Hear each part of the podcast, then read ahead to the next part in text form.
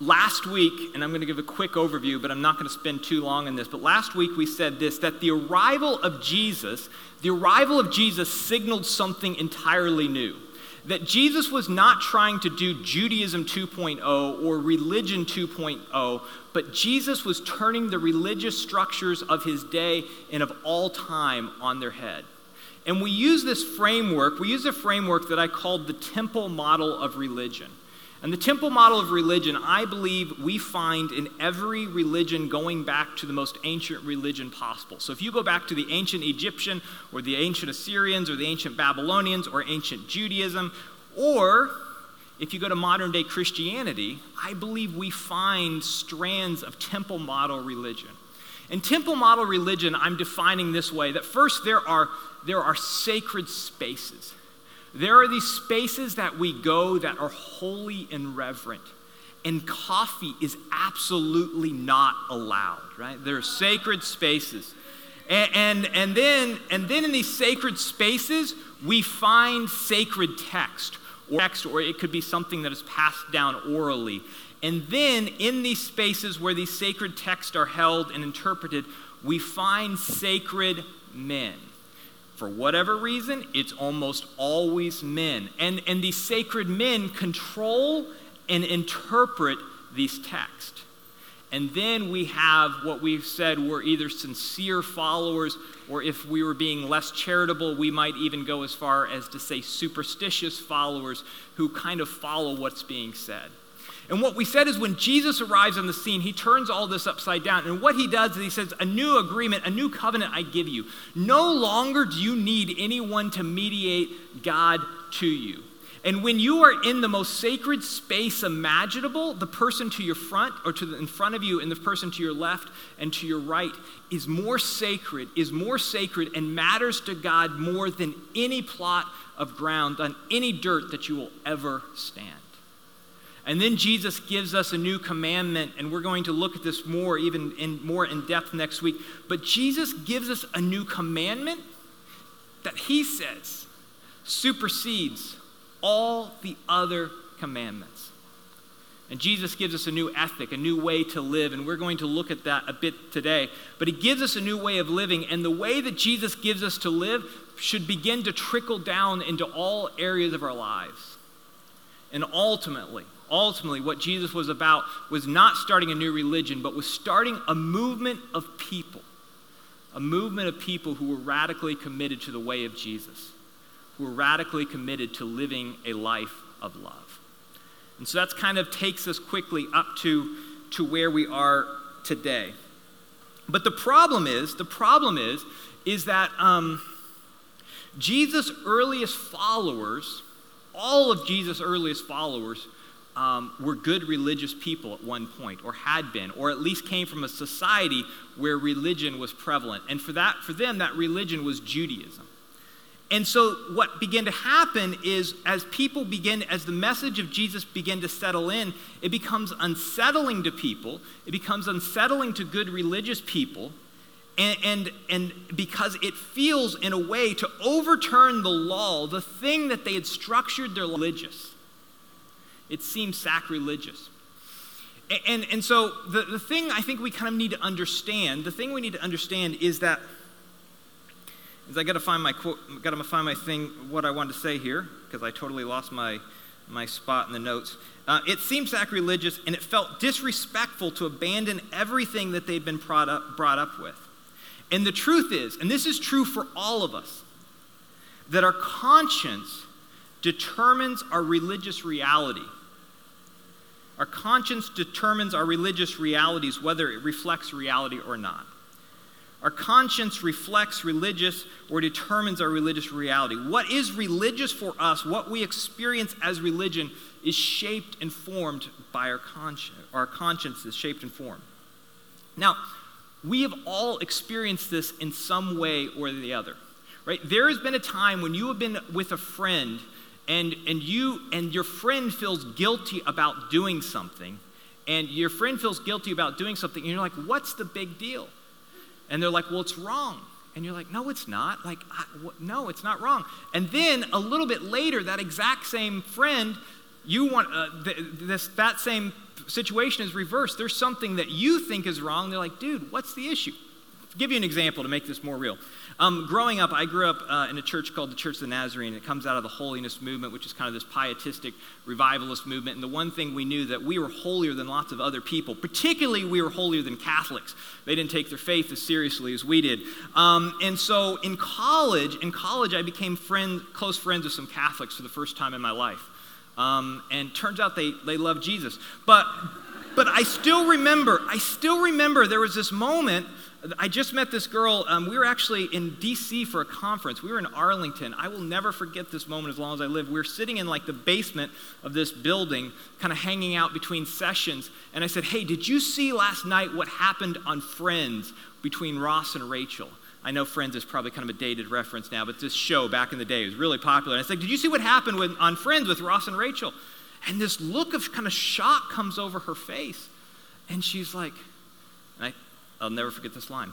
Don't they cohabitate in that show? And I'm like, what, what is cohabitation? I'm more holy than you. Who are you to call the show? Later on that evening, later on that evening, her and a couple of her friends come and say, Hey, Kevin, we're going to go out and grab a drink and then maybe go dancing afterwards. Now, what you need to know about my people is that we don't drink, dance, or chew or go with girls who do, right? It's just not what we do.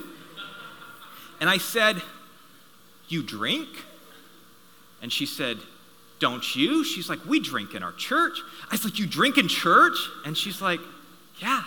And I was like, That's wrong. And he's like, What do you mean that's wrong? I was like, She's like, Why do you think drinking is wrong? I said, Because the Bible tells me so. She's like, Dude, I don't know what Bible you're reading, but Jesus turns water into wine. And I'm like, No, no, no, no. It was grape juice. You need to understand what's going on in this text. Right? Our, our, our conscience, our conscience shapes our religious realities and our, because our conscience has been fine tuned to a certain set of values. Our conscience has been fine tuned to a certain set of values over a long period of time. And that's why when, when something destabilizes that and we discover something new, we hear something new, it's often hard to shake off the past feelings that we associate with it. And no matter how many times someone says, dude, you just need to get over it, stop feeling so guilty about that, stop pulling along all this religious back, drop it. It's not that easy, right? If you were in a relationship with someone, try that the next time they're really worried about something. Just say, you just need to stop worrying about that. I don't know what the big deal is about that. Try that next time and see how that goes for you. And so, and so our conscience is fine-tuned to this to a, a set of values. And so for the earliest followers of Jesus, this was a big deal. And so what they decided to do, what they decided to do was they're like, well, maybe if we just blend a bit of the Jesus model, because this is amazing. We've never heard anyone talk like him. If we blend a little of the Jesus model in with Judaism, then, then we really have something special. And there's this guy named the Apostle Paul who faces this head on, um, and, and, and he says, That doesn't work. You cannot blend the old and the new. And so, what I want to do today is I want to walk us through a, a, a, passage that we've actually walked through before as a community, Galatians chapter 5. And I want you, as we're walking through, to feel the intensity and the emotion that Paul feels about this issue. Now, before we do that, you need to understand who Paul is. There's this guy named, uh, often we called him the Apostle Paul. This guy ends up writing two thirds of the New Testament. But before he wrote two thirds of the New Testament, he was um, the rabbi's rabbi. No one is more religious, no one is more Jewish, no one is more solid than this guy, Paul. And he also has his name, he was originally named Saul. And Saul is like the biggest uh, he, he belongs in Washington, D.C. He is type A to the T, right? So, so when there's this rumor beginning to spread throughout the, his land, when the rumors begin to spread that there's this new movement of people who follow this guy named Jesus, orders of our religion, Paul's like, hey guys, I got this. I am going after them.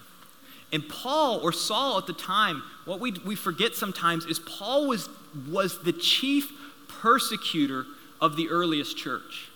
He, if the early, some say that Paul may have been one of the very first people to persecute and to kill Christians.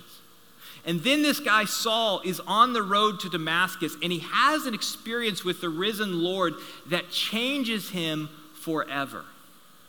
And what Paul understands in that moment is that you cannot blend a little of the old with a little of the new because Paul knew what the old led to more than anyone else.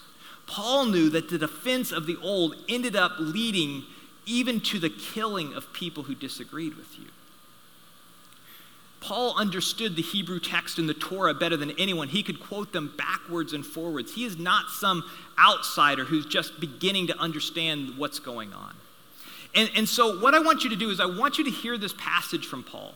Because what happened is, Paul, who, when he gets saved, does not lose his type A personality. And, and, so he begins to go throughout the land spreading the good news of Jesus. And he begins going from city to city as fast as he can, planting these ecclesias, these gatherings of Jesus followers. And he says, You've got to hear the good news. There is this guy named Jesus, and he changed my life forever, and he will change your life. And what happens is communities of Jesus followers begin popping up all over the land.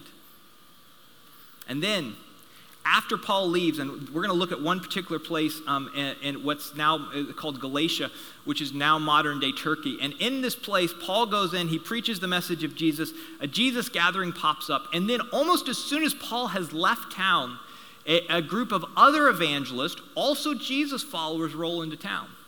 And the term that's used for them in the scriptures is Judaizers. The Judaizers come in because they were fully Christian and they were fully good Jews. And so they roll into town. They're like, so, you, so the Apostle Paul, we heard, has been here. And they're like, yeah, he preached the message of Jesus. So they're like, great, we love Jesus too. A couple things that Paul left out, particularly for you men, if you want to become, if you want to become a follower of Jesus, you need to become a good Jew. And if you're going to become a good Jew, there's just this tiny little surgery that you need to have. Just a little snip, and then, and then you can become a good Jew. And so Paul, Paul hears the word of this comes to Paul and he loses it. This is maybe one of the most intense passages in all of Scripture. And so, what I want to do is, I want to illustrate the anger and the emotion of Paul um, and why he believed that we cannot. Bibles, go turn with me to Galatians chapter 5, and we'll begin with verse 1. Galatians 5, beginning with verse 1. Also, if you don't have a Bible, um, you can read it on the screen, or there's, a, there's something on your iPhone called the YouVersion um, of the Bible. I think if you just search Bible, it pops up. Like a million languages, a million versions of the Bible you can highlight. I highly recommend it. Um, also, just a side note, uh, someone who graduated a year before me in college, or two years before me in college, actually created the YouVersion. By, uh, YouVersion. Um, he gets called back to speak at commencements and they've forgotten who I am. But anyway, um, that's for another day. A billion downloads of the YouVersion Bible. That's crazy. Okay, Galatians chapter 1, beginning with verse 5. Because here's the reason we need to hear this. Because we miss this. If we miss the message of Paul, I think we miss the message of Jesus. And we miss what was so radical and what's so life transforming and what made the earliest church so irresistible. Galatians 5, beginning with verse 1. Paul says this It is for freedom that Christ has set us free. Stand firm then, and do not let yourselves be burdened again by a yoke of slavery. Paul's saying, Look, you have been set free in the cross of Jesus Christ. Don't go back to the way things have been before. Because religion, religion keeps us from fully living into the mission and the possibilities that God has for us. It keeps us from embodying fully the way of Jesus. Paul continues on. Mark my words. I, Paul, tell you that if you let yourselves be circumcised, Christ will be of no value to you. If you let yourself be circumcised, it's a complete waste. It's a complete waste. You, you just got something chopped on and you went through all that pain for, for no reason. Not only does that not help you, but you also miss out on the grace of Jesus in doing this. And the thing is, Paul is not against circumcision. It's not that there's something wrong with being circumcised. Right? Paul was circumcised. But in this context, what it represented was the old covenant, the old way of doing things. And so Paul was saying that, look, if you try to embrace the old, trying to get to the new, you are going to miss out on both. He continues, verse 3 Again, I declare to every man who lets himself be circumcised that he is obligated to obey the whole law. Look, if you're going that way, if you're going to go ahead and have the surgery done, just keep going. Follow it fully. Just go for it. There's 630 regulations. If you think that's the way you're to become a Jesus follower, like you missed it. So just go ahead and embrace the law fully.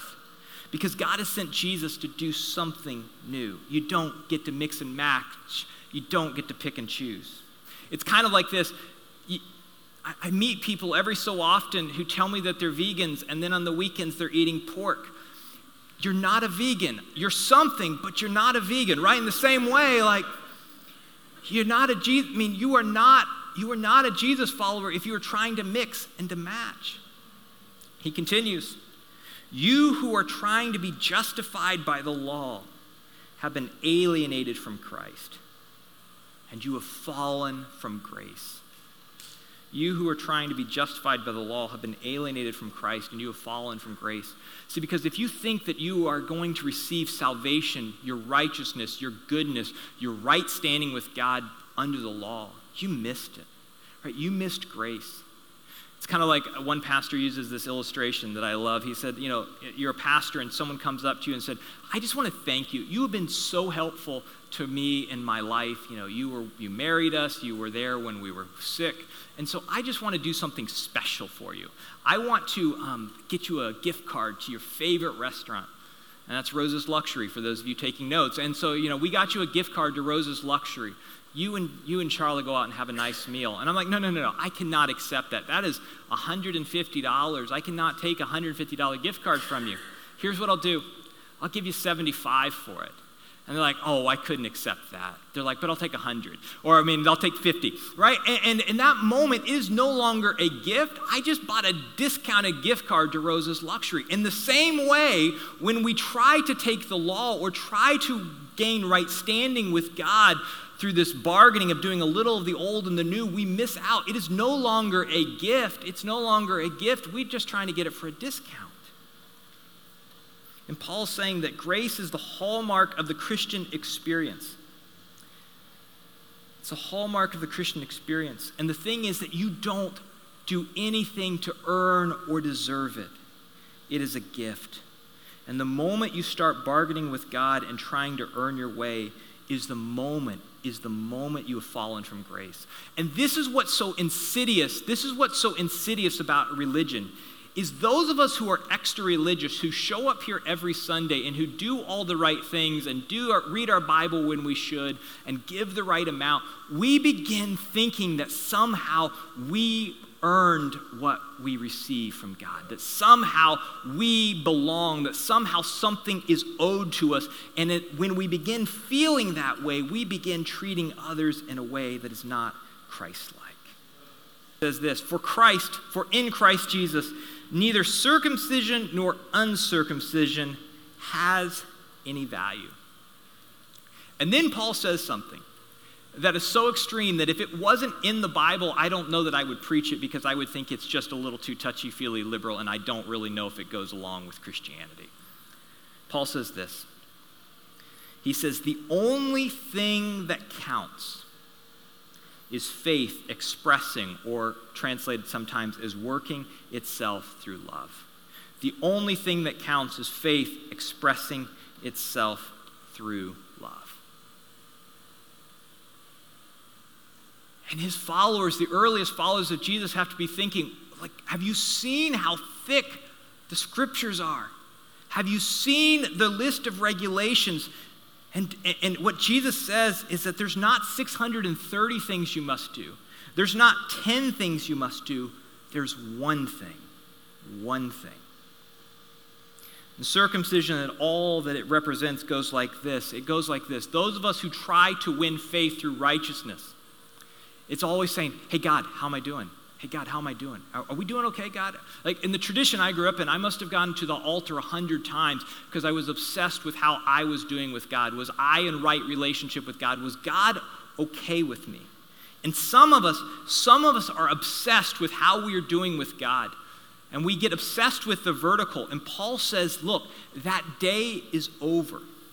If you have faith in Jesus and have begun walking down the path, quit worrying. Quit worrying about what God thinks about you. I love this. One pastor says it this way He's like, anyone who will die for you, they're for you. Anyone who will die for you is for you. So quit worrying about how we are doing with God because we obsess about our vertical relationship at the expense of our horizontal relationship. Because the only thing that has any value is how you treat the people around you, not how you treat God. God is fine. God is fine. This is a big deal. Paul continues on. He says, You were running a good race. Who cut in on you to keep you from obeying the truth? And he says this look, a little yeast works its way through the whole batch or the whole batch of dough. Look, a little, a little fungus changes the whole thing. A little bit of temple thinking, a little bit of legalism. It withholds grace and it ruins the whole thing that Jesus is doing. It only takes a small dose of the wrong thing to corrupt it all. And Paul is saying, look, Jesus is doing something new, not a mix, not a blend or a balance. Jesus is doing something new. And then, and then I've read you this verse. It's my favorite verse in all the Bible. It really helps Paul's anger come through. He says this As for those agitators, I wish they would go the whole way and emasculate themselves. Just cut it off, right? If that is what you need to do, right? If that is how you're right with God, why start with just a little snip? Just whack the whole thing off. But Paul is pissed. You really should read the Bible, some of you. This stuff is, there's some good stuff in there. And if this seems extreme, or this seemed extreme to people because they didn't understand what was at stake, but Paul knew that as soon as a little temple model thinking begins to emerge, it ruins the whole thing. Because he'd seen what had happened. Because what ends up happening in religious systems is this is that the religious elite, the good Christians, the leaders, they end up creating a set of rules that they are able to obtain, often just barely. Right? So the tradition I grew up in, there's this great book called 100 Years of Holiness where they, where they track, uh, and the idea was in the holiness movement that you could be sanctified, and once you were sanctified, you could live without sin. You would never sin again. Kind of a crazy thought. But anyway, that was what they thought, that you could never sin again. And so the problem is, and this book tracks this in the 100 Years of Holiness, is that they begin to shrink the definition of sin as time went along to the point when the good religious folk could finally kind of slip in narrowly. And then what you end up with is you have followers who become hypocrites because everyone is pretending that they are also without sin, but the truth is that no one is without sin. And so you get self righteous insiders, you get followers who are hypocrites, and then we end up manipulating the text. We end up manipulating the Bible to fit our view. And Jesus shows up. Jesus shows up and he says this. He's like, guys, I got a little, got a little news for you. And the religious people were all listening. And he says, You have heard it said, You shall not commit adultery. And the self righteousness puffs up in the room, and they start looking around at the people who have. Because these people, they've kept 630 laws, and they are good at it.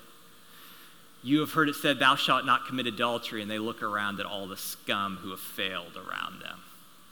And then Jesus says, But I say, I say anyone who has lust in their heart has already committed adultery. And you just hear the self righteousness, like just. And then Jesus says, Look, he said, anyone says anyone i tell you that anyone who says if, and again the self-righteousness comes in the room and they're like oh i've never murdered anyone but then he says this he says i say if you hate your brother or sister you're guilty of murder Right? What Jesus does is he, he does not lower the bar. This is not like a watered down Christianity. What Jesus does is he raises the bar, and so that none of us are able to see, our, like that all of us realize that we are all in this. There are none of us who are righteous on our own. The good Christians, the ones who've always kept a certain list of rules, we are no less broken than those around us who wear their brokenness on their sleeve. Jesus raises the bar. And Paul knew, Paul knew that the end of the temple model religion is self righteous religious elite and people who become hypocrites and texts that get manipulated by those in power. And then Paul knew this, and you know this, that ultimately people end up being mistreated in the name of Jesus in an attempt to protect what is seen as sacred. And there are some of you that here this morning who you have been mistreated, who the reason you resist the church is because a law or a rule was put over love in your life. And Paul knew that if we cling to the old, then we will miss the main thing. And this is the main thing. Galatians 5:13. He says this, you, my brothers and sisters, were called to be free. But do not use your freedom to indulge the flesh. Rather, serve one another humbly in love. This is not watered down Christianity. This is not just do as you please. This is not just feeding your own desire. He says this this isn't about a game Right? Some of us end up, some of us try fooling ourselves and we think if we confess, we come here on Sunday and we do good things and then we can go live however we want. That's not what he's saying. Because so many of us have grown up with good religious people who we saw what they did the rest of the week. But Paul is saying that if we are worried that loving people will cause us to forget the main thing, then we have missed the main thing. We are to use freedom to serve one another in love. Galatians 5:14 says it this way, "For the entire law, for the entire law is fulfilled in keeping this one command. Love your neighbor as yourself."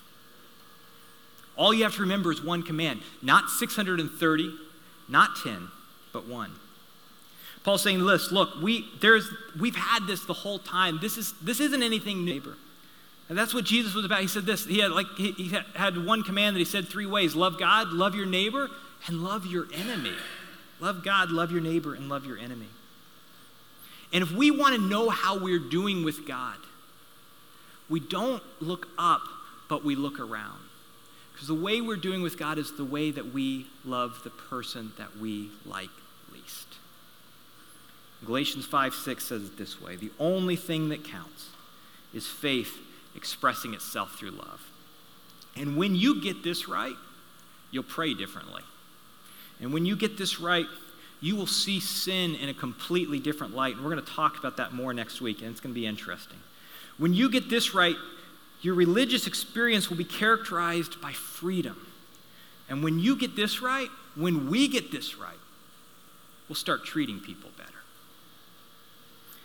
And if what we're talking about feels extreme to you, it's because you've been listening. Because it is. And if it feels too unstructured, and it really will, next week we'll begin talking what this looks like lived out, it may feel a bit unstructured. That's exactly how it felt to the earliest followers of Jesus. But what if, think about this for a moment. What if, how different would our communities be, our churches be, our nation be, if Christians decided that the only thing that matters it's my faith manifest in Christ for love for people. My faith manifest in love for people. I'm not going to rate myself by my church attendance or my giving, but love. And if you were to hear to this morning and you have had a bad experience with church, it wasn't because people followed the teachings of Jesus. Your bad church experience wasn't because someone loved Jesus, it's because of how they treated you and because they put something else above love. And that's why we can't mix and match. That's why we can't take a bit of the old and mix it with the new. Because the moment you look up to evaluate how you're doing with God, the moment you look up, you, and you take your, the moment you look up, you take your eyes off the people that matter most to God. We are God's children. And so, what would it look like this week? What would it look like if in every interaction you asked yourself this question? What does love require of me? See, because the problem is we've, we've framed it this way. We've framed, good people have, good modern folk and good religious folk have framed it this way. Well, is it consensual or is it legal? It might be. And we frame it that way. And what we do is we create these boxes, these laws, and then we try to put our our foot up to the edge of it and try to get just as close to the line as we can. And what Jesus knows is that always leads to manipulation of the text. And instead, what if the question became, what does love require of us? What does love require of us? And I believe if we get that question right, and if we wrestle with that, and we begin to think of what that question looks like in our life, instead of whether can I get by with it, or is it technically okay? It can change your life, and it can change the life of everyone you interact with. Let's pray. Gracious God, we just, so many of us, we've been, we've been hurt by people who have, who have elevated so many other things above love. I just, I just have a sense that there is pain in this room this morning that you want to heal that you want to give us freedom from. There are people who've been mistreated, who are ready to walk out the back door of the church and never to return again. And I pray that your spirit would settle on this place. And as we come forth and take of the bread and the wine in just a moment, that you would give us a freedom and that we would be overwhelmed with the sense that we are a beloved child of God and that we are more sacred than any religious tradition or any sacred space. Amen.